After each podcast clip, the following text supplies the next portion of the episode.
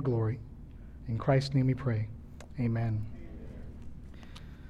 One of the hardest things of sermon writing, I don't know, brothers, if you feel this way too, is the introduction. Is trying to figure out how to how to introduce the subject that we're going to see in this passage. And after brainstorming for a while, I decided to write you all a short story. Okay? So this short story is called As Long as a Man is King. In a kingdom long ago, a family hid under the floorboards of their little cottage while the parents covered the mouth of their young son so that his whimpers might not alert the gruff men above them. Said bandits, oblivious to their presence, ransacked their home. Once the robbers were satisfied with their loot, they mounted their horses and rode off, bearing the proud, the proud banner of their kingdom. Back up above, the family dusted off their garments and looked around at their now disheveled home. Were those not the king's men? The young boy asked. That they were, my boy, the father sadly replied. If only the king knew what his knights were doing, lamented the lad. Oh, he knows, said the father. He's the one who sent them. Sent them? Why? I thought him to be a good king. He is, sometimes, and other times he's cruel. How can he be sometimes good and sometimes cruel? asked the boy. Such is the nature of man, the father sighed.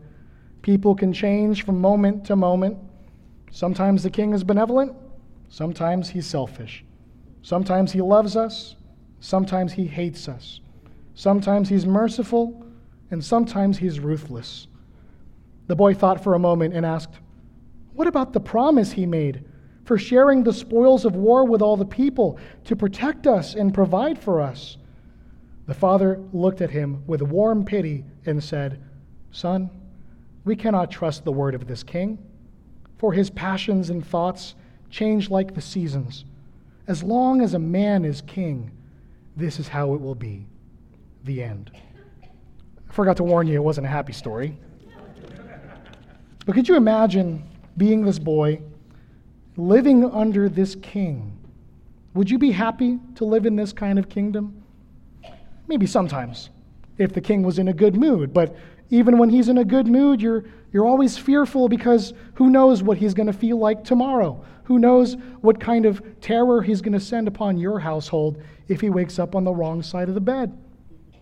Who knows if he will actually fulfill the promises that he said he will do? Thank God that he is not a king like that. He is a king who is always good. He is a king who is always benevolent to his people. He is a king who always loves his people. And he is a king who not only desires to always keep his promises, but always does. Would you be willing to follow a king like that? Well, I got good news for you. If you're a follower of Jesus Christ, that is the king you have. Praise God. God, our king, does what he does because he is who he is. In that story, the king, the evil king, did what he did because he is who he is. He is a man, he was a moody man, he was a powerful and selfish man, and therefore he did what he did. And in the same way, God does what he does because he is who he is. And that's the main point of what we're going to draw from our passage in Isaiah 44 1 through 8. We're going to see this broken down that God does what he does. And then, secondly, we'll look at because he is who he is. So we're going to take that one at a time. Starting with number one God does what he does. We'll spend just about the same amount of time on number one and number two, even though number two has a lot more subpoints. Okay? So, first, God does what he does. Let's read verses 1 and 2. But now hear, O Jacob, my servant, Israel, whom I have chosen. Thus says the Lord, who made you, who formed you from the womb and will help you. Fear not, O Jacob, my servant, Jeshurun, whom I have chosen. Okay? So, what we're looking at here in particular is that God does what he does, letter A, he remains faithful when his people do not. There's a lot more that God does than, than we see in our sermon today, but we're just going to focus on two things. And that first one is that he does remain faithful when his people do not. And we're really just drawing this from first, the first words, again, but now. But now. Like we, we saw this in the beginning of chapter 43, and it said, These are delightful words, but now. What preceded, but now, this time? This time, God has just told Jacob, He's told His people, You're supposed to praise me, but you didn't call upon me, O Jacob. You have been weary of me. You've grown tired of me, God says to them.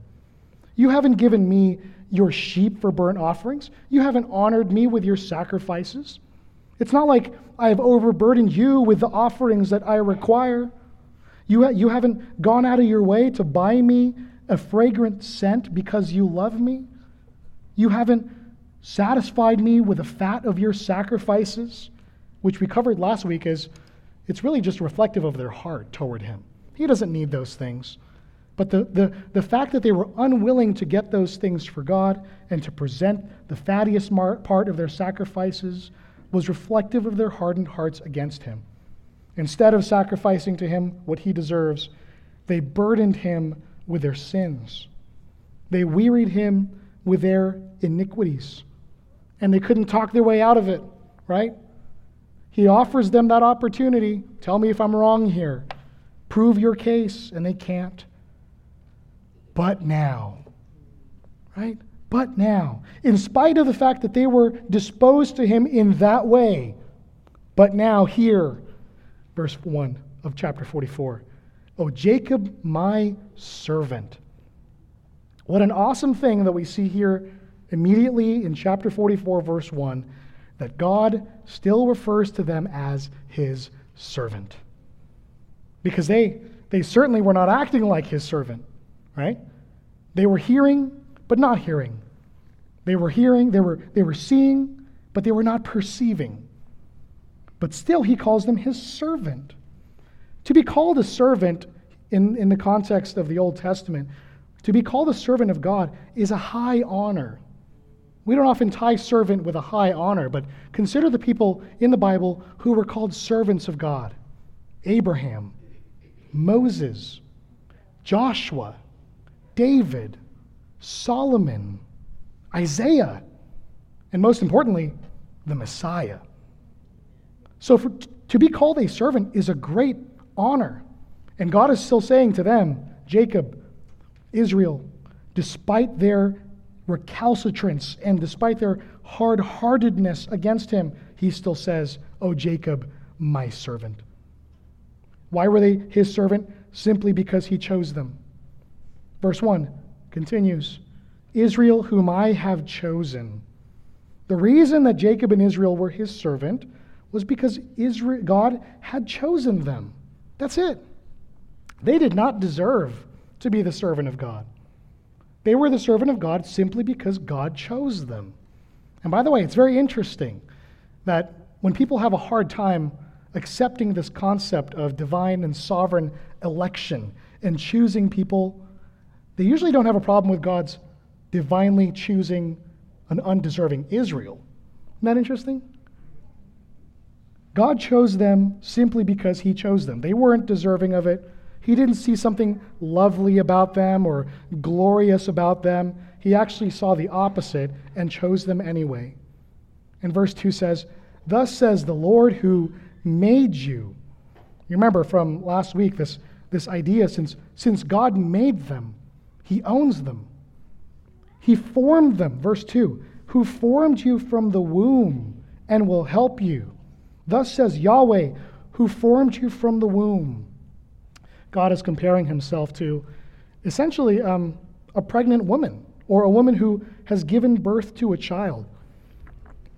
We understand this because with the few exceptions that we see today with our very conscience seared world that we live in, for the most part, when a mother is pregnant and a mother gives birth to a child, there is an unbreakable allegiance and connection between mother and child. And that's the picture that God is using here. I formed you from the womb, and I will help you. Then he says in verse 2 Fear not, fear not, O Jacob, my servant. Those wonderful words again. Don't fear, you are my servant. And then he calls him Jeshurun, whom I have chosen. This word Jeshurun is, is essentially a nickname that is given to Israel. We see it three times in Deuteronomy, and it essentially means upright, which is ironic because they are anything but upright at this point, right? But still, despite the fact that they were not acting upright, God was referring to them with that tender name of Jeshurun, upright, the name that He gave them, whom I have chosen. So again, this is all in the context of but now. This is all in the context of their half hearted and hypocritical worship of Him and their ongoing sin against him. And this is something that they needed to hear that he remains faithful even when his people do not. Is this something that you need to hear today? Remember from last week, we, we covered this. We're no better than them. We also bring some degree of hypocritical and distracted and half hearted worship to God. You may be even feeling a certain coldness and a hardness today because of something that happened this week or because of some sin that you have been unable to let go of. And yet, God, still, if you are a believer in Jesus Christ, calls you his servant. If we took an analysis of just this last week and tried to brainstorm and write down every instance of sin that we had committed against our almighty and faithful God, and we looked at that list, that would probably be enough to crush our souls. But thanks be to God that He remains faithful when His people do not. This is what the Lord says, who made you, who chose you, if you're in Jesus Christ, who formed you from the womb. You were born again because of His work on your behalf. And He says to you today, Fear not, my servant. Fear not. Fear not, upright. He has made you upright, brothers and sisters in Christ. He has, by the power of the Spirit, changed your disposition so that you're not like your old self, but you desire to live for Jesus Christ, even though you stumble all the way. You are Jeshurun in this way, whom God has chosen. God remains faithful when his people do not. And while we don't use that as an excuse to continue to be unfaithful, we rest in his mighty grace and mercy. Will you do that today? Will you rest in his mighty grace and mercy for you that he purchased on your behalf? Thank God. He remains faithful when his people do not. He does what he does. The second thing that he does in this passage is that he saves many. He saves many. Let's look at verses 3 through 5. For I will pour water on the thirsty land and streams on the dry ground. I will pour my spirit upon your offspring and my blessing on your descendants. They shall spring up among the grass like willows by flowing streams. This one will say, I am the Lord's. Another will call on the name of Jacob and another will write on his hand the Lord's, and name himself by the name of Israel. So here's why Jacob, his servant, Israel, whom he had chosen, same group of people, didn't need to fear. In this case, it was because he was going to pour water on the thirsty land. Now, living in the desert, it actually doesn't take us a whole lot of imagination to appreciate this picture you can see and imagine out there, just even in our backyard, the arid landscape, the complete dryness of it, and the significance of water being poured on that thirsty land, right? He was going to pour water on that thirsty land, streams on the dry ground. And then he explains what he means, second part of verse 3. I will pour my spirit upon your offspring and my blessing on your descendants. Right? So, we now, living in 2024, have the benefit of New Testament revelation. So we already have, if you know your Bible well, you're already thinking, okay, I know what this is talking about, right? But first, when you're being a good Bible interpreter, you want to try to first understand what did it mean for them? The revelation of what we know in the New Testament was hidden in types and shadows and revealed later in Jesus Christ. So let's first think about what that means, what that meant to them to read, I will pour my spirit upon your offspring. Well, it's, it's compared in parallelism with water being poured out on thirsty land, streams on the dry ground. So the idea is whereas water being poured on a thirsty land is a good physical picture of the water being nourished, the Spirit being poured out on the offspring of Israel and Judah is the Lord essentially watering, if you will, a dry and thirsty people, spiritually speaking. Does that make sense?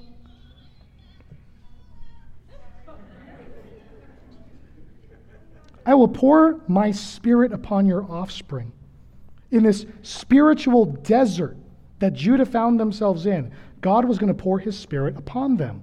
Remember what this spiritual desert looked like. They were tired of God, they were weary of Him. They were offering Him not their best, but the minimum requirement that they thought would appease God. And God was going to pour His Spirit upon them and give them new spiritual life. And then in parallel, and my blessing on your descendants, He was going to give them spiritual revival. And then in verse 4, we see that it wasn't just going to be specifically for that people, but that there would, there would, be, there would be growth in this. It wouldn't just be a spiritual growth from the remnant, but that this would spread among them, and not just among them, but even people outside of them. Okay? So in verse 4, they shall spring up among the grass. Some translations say something along the lines of, they shall spring up like grass. And um, there's good textual reasons to think that that's probably what's more in view here than that the people spring up among the grass, but rather they spring up like grass. And um, I have some personal experience with, um, with grass like this, because when we first moved into our house, the backyard was just basically desert, just basically wilderness, and we thought that's all that that's back there. But then springtime came, monsoon season, and suddenly it was like this lush uh, field that our little Shih Tzu was like pouncing in. And it was, it was so strange to see the stark contrast between the desert that was there and then all of this grass. Mind you, it was fescue, so we didn't want it, right? But, but actually, when you have to remove fescue, you start to realize there's a lot of grass back here, okay? And it, it comes out of nowhere. It wasn't like it grew over months, it just appeared one day. And that's the picture that we're seeing here. God would pour out the Spirit upon their offspring, water on this, spiritually speaking, thirsty land, and the offspring and the descendants would spring, up, spring up like grass. They would just rise up. And also like willows by flowing streams. Willows are trees that they really flourish in uh, heavily watered areas and um, similarly, willows don't take a long time to grow, they just kind of spring up. That's the idea here. They would spring up like willows by flowing streams. And this one will say, verse 5 says, this one will say, I am the Lord's, I am Yahweh's. Now, um, it's possible that this is talking more about revival, right? So people who were previously hardened towards God among Judah and Israel saying, or rather, reinstating their commitment to Yahweh. But a lot of commentaries kind of point this rather to being more about proselytizing. In other words, non Jews becoming Jewish. And I, and I think that there's a good point that they're making there in understanding it this way, especially when it talks about um, identifying with Jacob and writing on their hand Yahweh's. And, and and naming himself by the name of Israel. So that's kind of the way that we're going to, to look at it. Um, absolutely. Revival here, but also growth, evangelism, not only spiritual growth from within, but also people coming in to see and, and to declare allegiance to Yahweh. So this is interesting because this one will say, I am Yahweh's.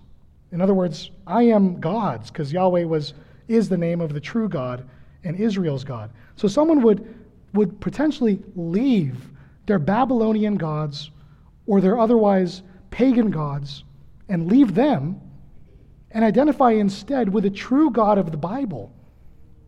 What a wonderful promise was, that was being given here. Another will call in the name of Jacob. So not only would they identify with God, but they would also identify with God's people. They'd also identify with Jacob. And another will write on his hand the Lord's or Yahweh's. In other words, I belong to him. Now, whether that's by ink or by otherwise inscription, we don't know. But the idea here is this person is now marking themselves with God's name. Now, it could be talking about affection, it could be talking about ownership. But when it comes to God, those two things are not mutually exclusive. Okay? If you are owned by God, you have a deep affection for Him. And if you are one who has a deep affection for Him, you're owned by Him. These are the very same things. Though another will write on his hand the Lord's, and he will name himself by the name of Israel. Again, he's going to identify himself specifically with the people of God, identifying himself with the name of Israel. Going back to verse 3. This is all pointing forward to, well, a partial fulfillment. So we do see a partial fulfillment of this in a couple of ways. There is revival among the people of God once they're taken out of exile and brought back into Jerusalem. Okay? So Ezra and Nehemiah, they lead the people into rebuilding the temple. And then after they rebuild the temple, they have this tremendous feast in worshiping and praising God for what he's done. They celebrate the Feast of Tabernacles, and they are on an all time spiritual high in terms of recent years. And then once the walls are built, the people gather all together in one place and they tell Ezra, Ezra, read to us the law of God. And it's a beautiful account. They stand there for hours simply listening to God's law being told to them and being explained to them. And they raise their hands in worship and praise of God. Again, we see a beautiful example of revival and the fulfillment of it in that time. Ezra also implies that there were people there who were not Jews, Jews, but came and took on the Jewish faith, believing in their God. So, another fulfillment as well of saying that there would be people who would abandon their old religion and turn to God, which, by the way, was, was strange for the time. It shows the almighty power of God because the people who were leaving their gods were going to a God who was mocked and laughed at by everybody else.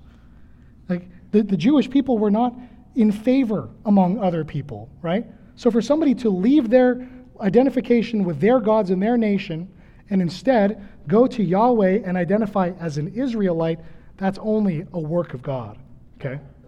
So this is a partial fulfillment of it. But alas, consistent with the rest of Israel's history, this revival does not last.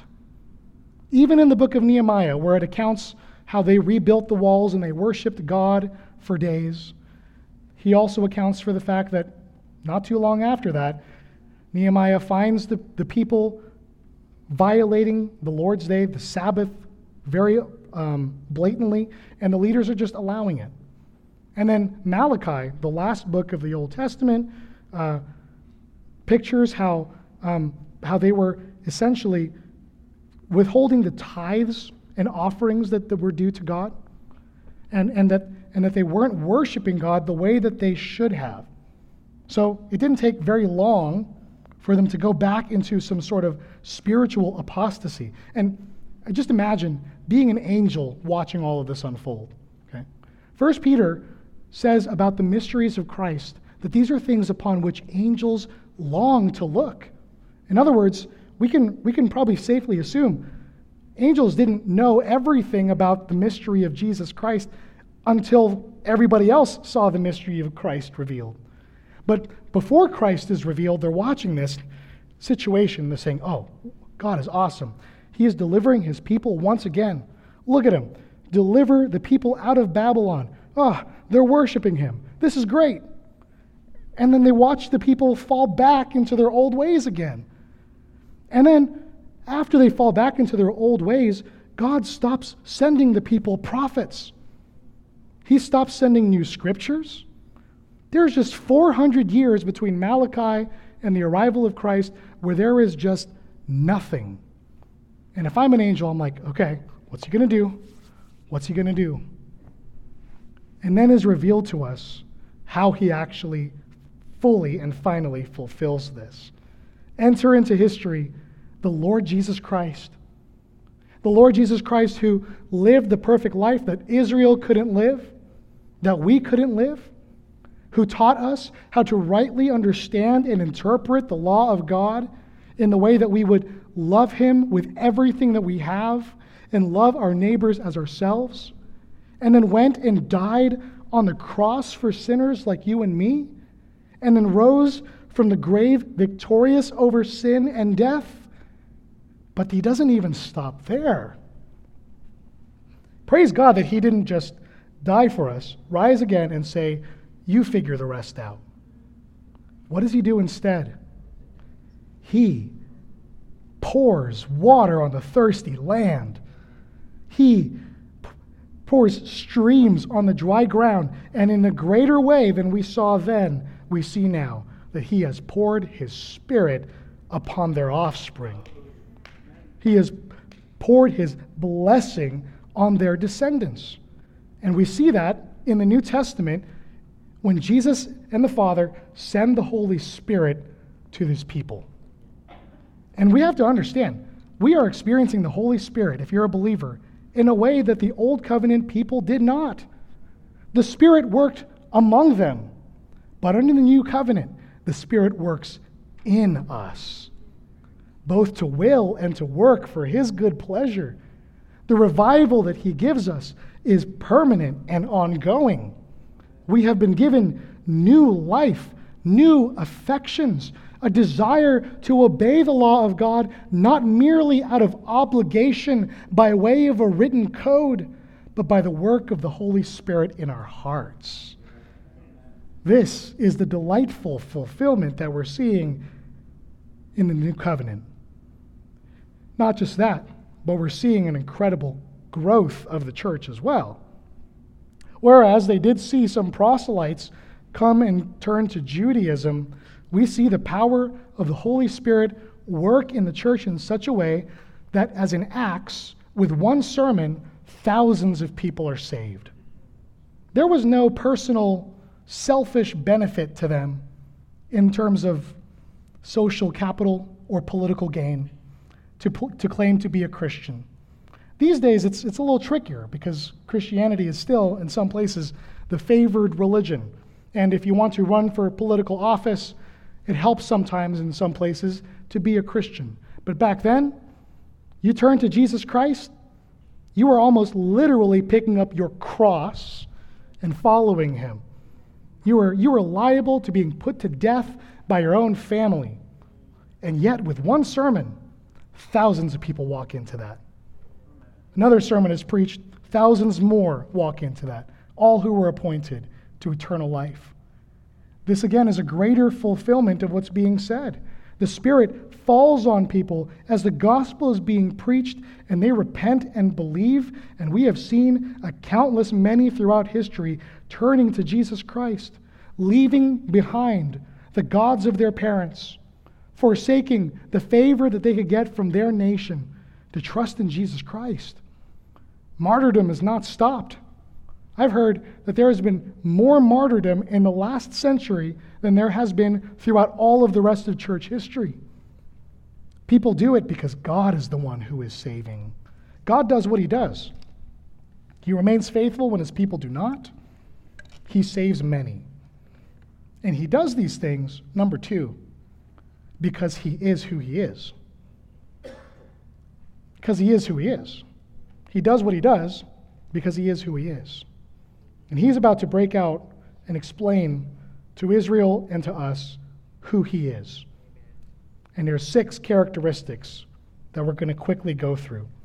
And the first is that he is the king. He is the king. Verse 6 Thus says Yahweh, the king of Israel. Now, we're going to go through these quickly because these are themes, again, that we have seen in, in past passages. But like we said last time, if God is repeating them, we need to hear it. That's why he's repeating it for emphasis over and over again. And he says to them again, I am the king, I am your king. And he wasn't their king because they chose him to be king. They didn't elect him to be king. He is their king because he's their king. He made them. He has the rule and right over them. And yet, in the context of this passage, he's not bringing up that he's the king simply in the sense of, therefore, you should obey me. This is meant to be an encouragement to them. He's bringing up the fact that he is their king because kings fight for their people. Kings protect their people. That's what good kings do. And God is the perfect king. And so if you are if you are in exile in Babylon under the oppressive rule of an emperor who has none of your best interests in mind, would it be comforting to you to be reminded that Yahweh is your king and that he's going to fight for you, that he's going to deliver you? That deliverance and, and kingship are very closely connected, right? Before kings, there were judges. And judges were not there simply to enforce God's law, but they were also there to deliver God's people. And then when kings arrived, that's what they were called to do. And God is the king, the perfect king. Jesus Christ is your king. Revelation says that he is the King of kings and he is the Lord of lords. And, and, when, and when we hear that he's our king this morning, yes, hear, obey him, but also hear, he will fight for you and he will deliver you. He came the first time as the suffering servant. When he comes again, it will be as your conquering king to come back and deliver you. He is who he is. He is the king. Letter B, he is the redeemer. He is the redeemer. Thus says the Lord, the King of Israel, and his redeemer. In other words, Israel's redeemer. And again, just, just by way of review, someone who redeemed you was someone who paid the price for your freedom. And in this context, he says that he gave up Egypt and Cush and Seba for them. He redeemed them with a price of greater nations. That's what he paid for them because, as Isaiah 43 says, because you are precious in my eyes and honored, and I love you. I give men in return for you, people in exchange for your life. He was their Redeemer who loved them, and therefore paid whatever price it cost to free them and guarantee them safety out of their Babylonian exile. Jesus Christ is your Redeemer. He has been the one whom God has sent to redeem you if you believe in him. And what makes our Redeemer unique is that he didn't merely pay the price with something or someone else, he paid the price with himself. He is both the Redeemer and the ransom price. He exchanged himself to free us. Now, earlier today, I, I, I, noticed that the four songs that we sung uh, before service, they all mention Christ's blood. Are you washed in the blood? There's a fountain filled with blood, uh, right?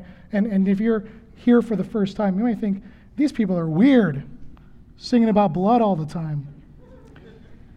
We are weird. We'll grant you that, okay? But we're not going to stop singing about that because it was, it was the blood of Christ that purchased us from our slavery to sin. It is, it is the blood of Christ that cleanses us from the dirtiness of sin. That is what it cost to redeem us, brothers and sisters in Christ. It wasn't just Egypt or Cush or Seba, it was the Son of God Himself and His life. His blood was poured out for us that He would redeem us. Does that not comfort you to think that He's going to get you to, through to the very end? He paid for you. He's not going to let that payment go to waste. He is the King, He is the Redeemer. Letter C. He is the Lord of armies. He is the Lord of armies. It says in verse 6 Thus says the Lord, the King of Israel, and his Redeemer, the Lord of hosts, or Yahweh of hosts. We read this word hosts a lot, but do we stop to think about what it actually means, right?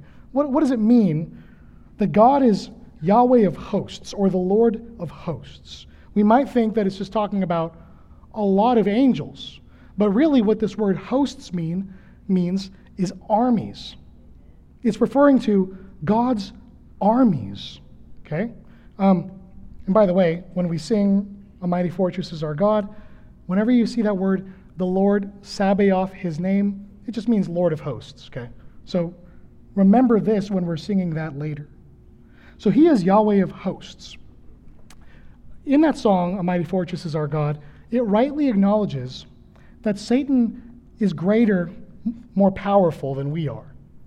And the reason why that Satan is more powerful than we are is that as creatures, angels are higher than humans. Uh, Hebrews talks about how Jesus was made for a little while lower than the angels. Okay, so so Satan is more powerful than us because he is an angel. Angels are incredibly powerful creatures. In, you, in the book of Exodus, one angel is the one who carried out the plague and wiped out every firstborn of Egypt. Okay? When, when David pridefully took that census, it was one angel who was enacting the judgment of God on the people. 70,000 people died with this. In 2 Kings, to deliver his people, God sends an angel who goes to the Assyrian camp and wipes out 185,000 Assyrian soldiers in one night. So angels are, in, their, in and of them, their own right, powerful beings. And God has armies of them. He has armies of them. He doesn't even need them, okay? but He uses them as a display of His great might. Of these mighty angels, God is the God of hosts. He is the God of armies. And just imagine that you are a conquered people in a strange land with a hostile emperor. And the reason you're there is because the Babylonian army sieged Jerusalem and defeated you.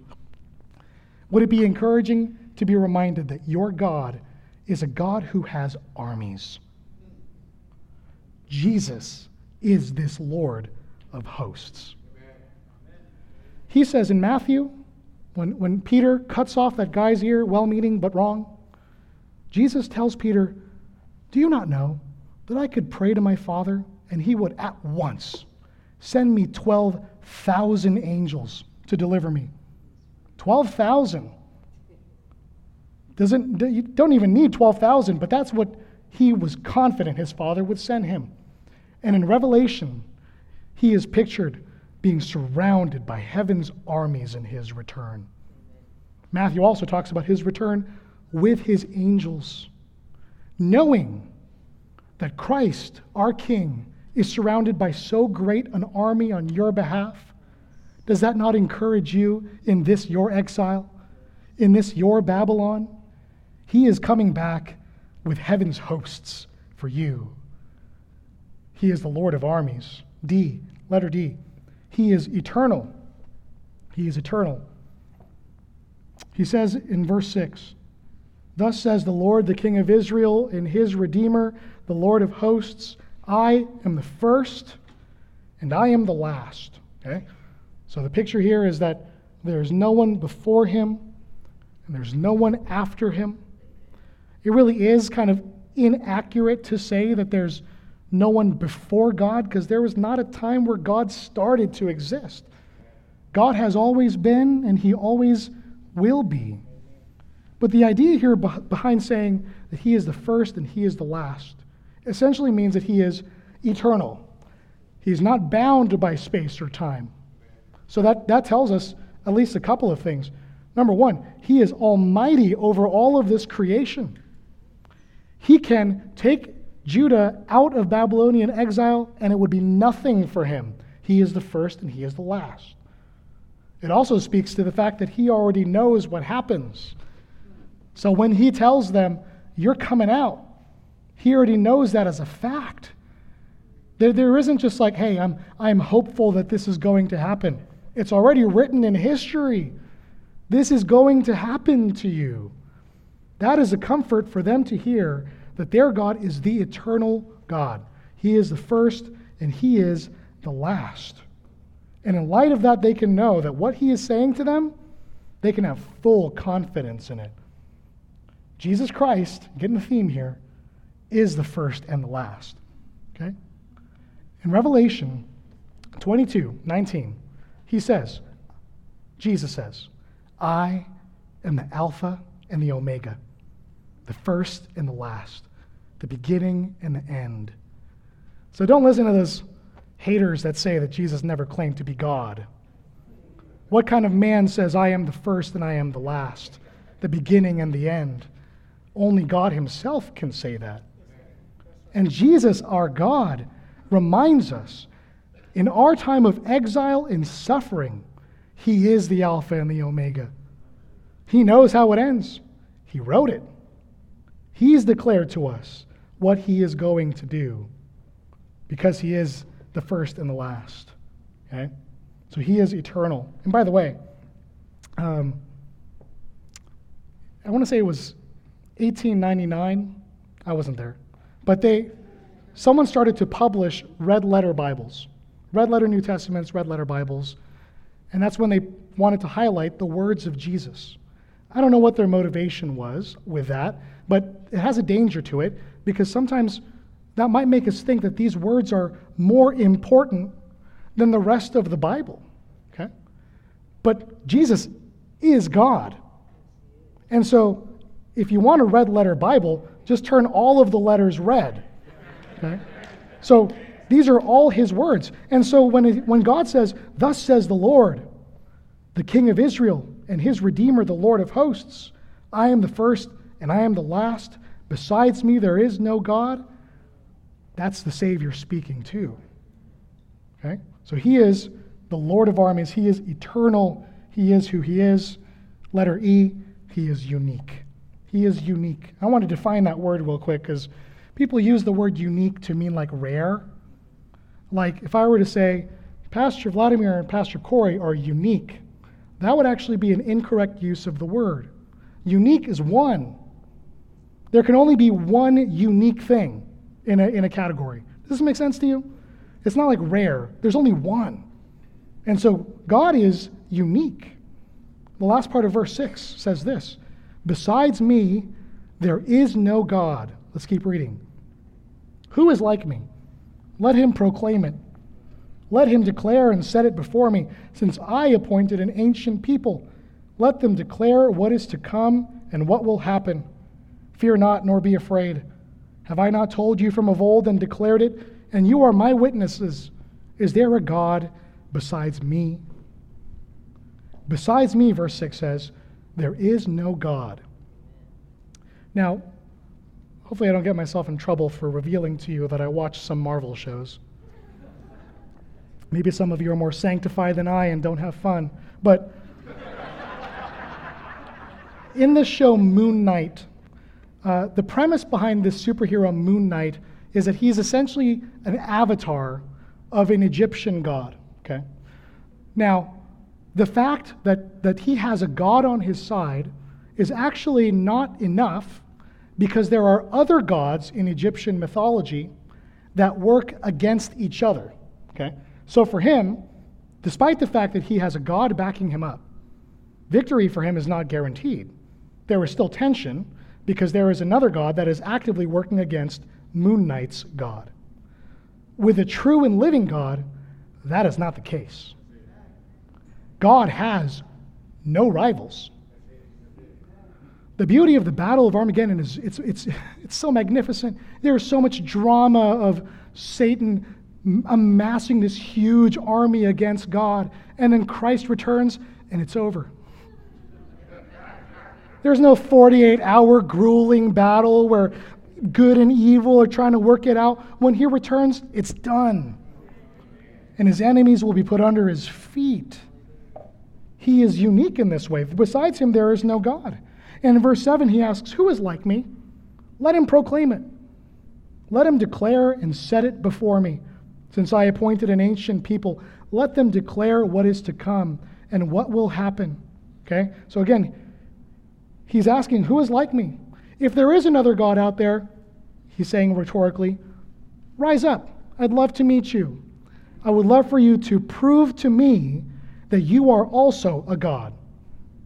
And he says, Set it before me. This is language that we're used to now but by, by now in Isaiah, this type of challenge to these false gods. And then he says, Since I appointed an ancient people, let them declare what is to come and what will happen.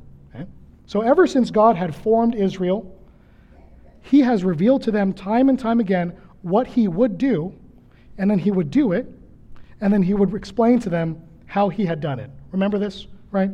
This was something that God did, and no one else could replicate that. The false gods of this world, whether it's the imagined ones or demons themselves, cannot replicate what God does because there is no God but Him. No one can prophesy like God does.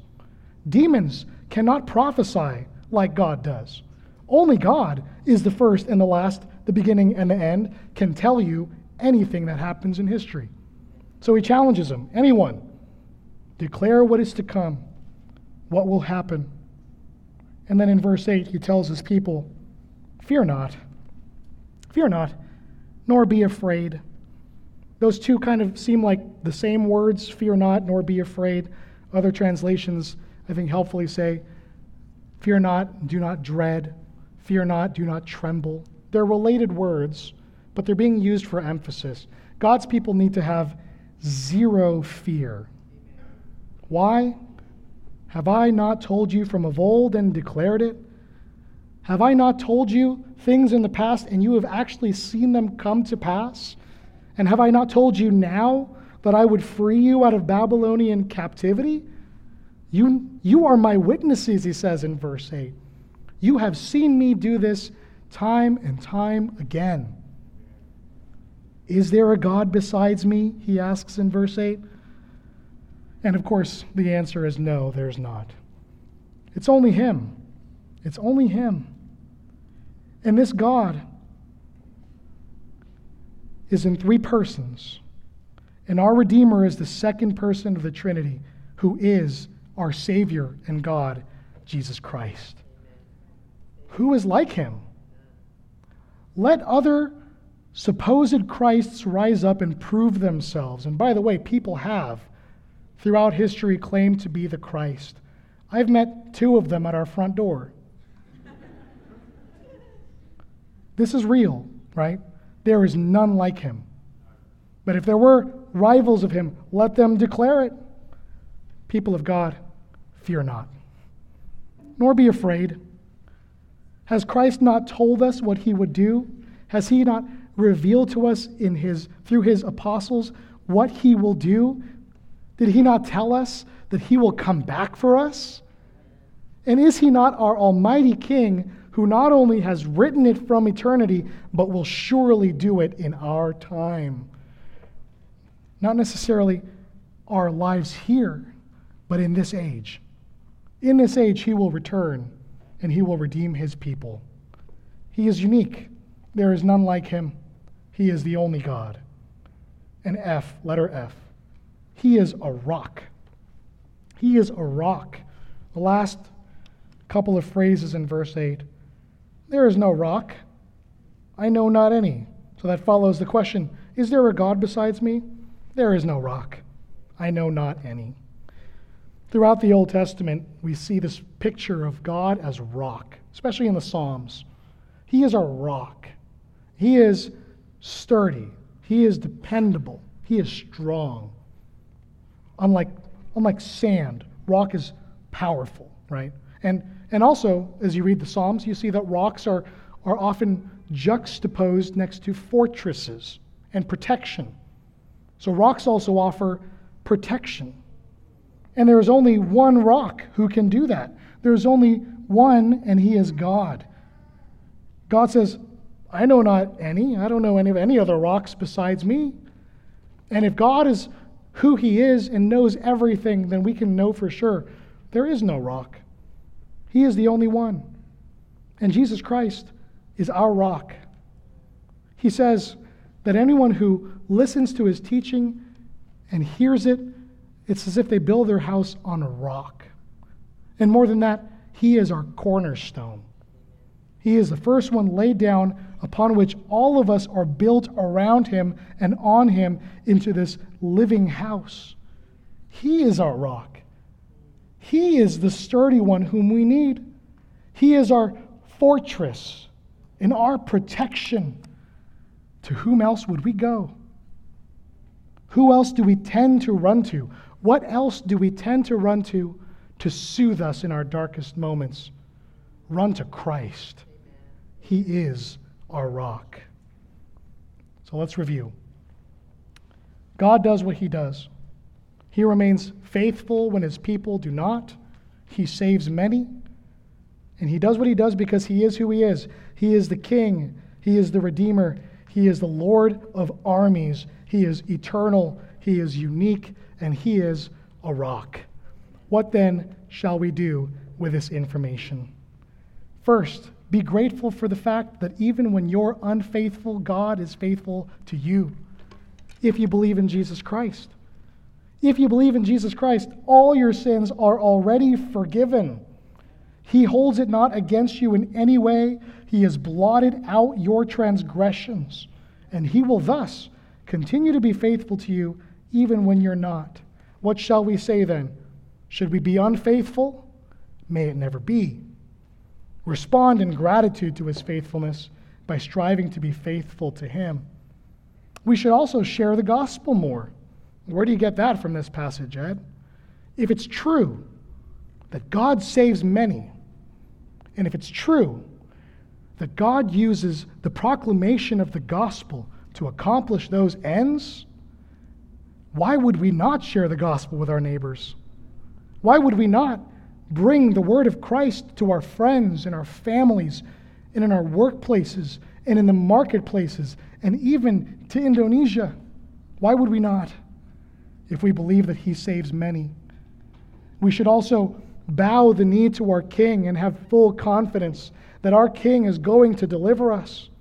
Our Redeemer is going to redeem us. We should have hope in this reality that Christ is the Lord of armies.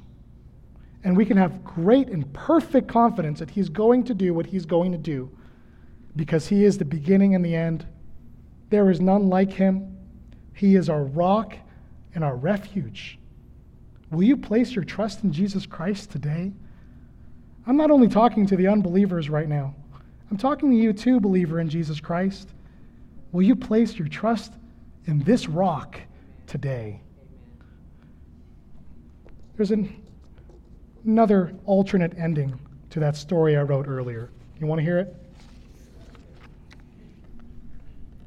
After hearing his father say, As long as a man is king, this is how it will be, the boy looked down at the floor, dejected. What kind of life is this to live? the boy asked. Do not fret, my boy, the father smiled. For over this king is a king of kings. And while he too is a man, he's not merely a man, but he is our God. He is good and almighty, and he always keeps his word. The boy perked up. Will he save us from the king? The father nodded and said, Without a doubt. The end. That's nicer.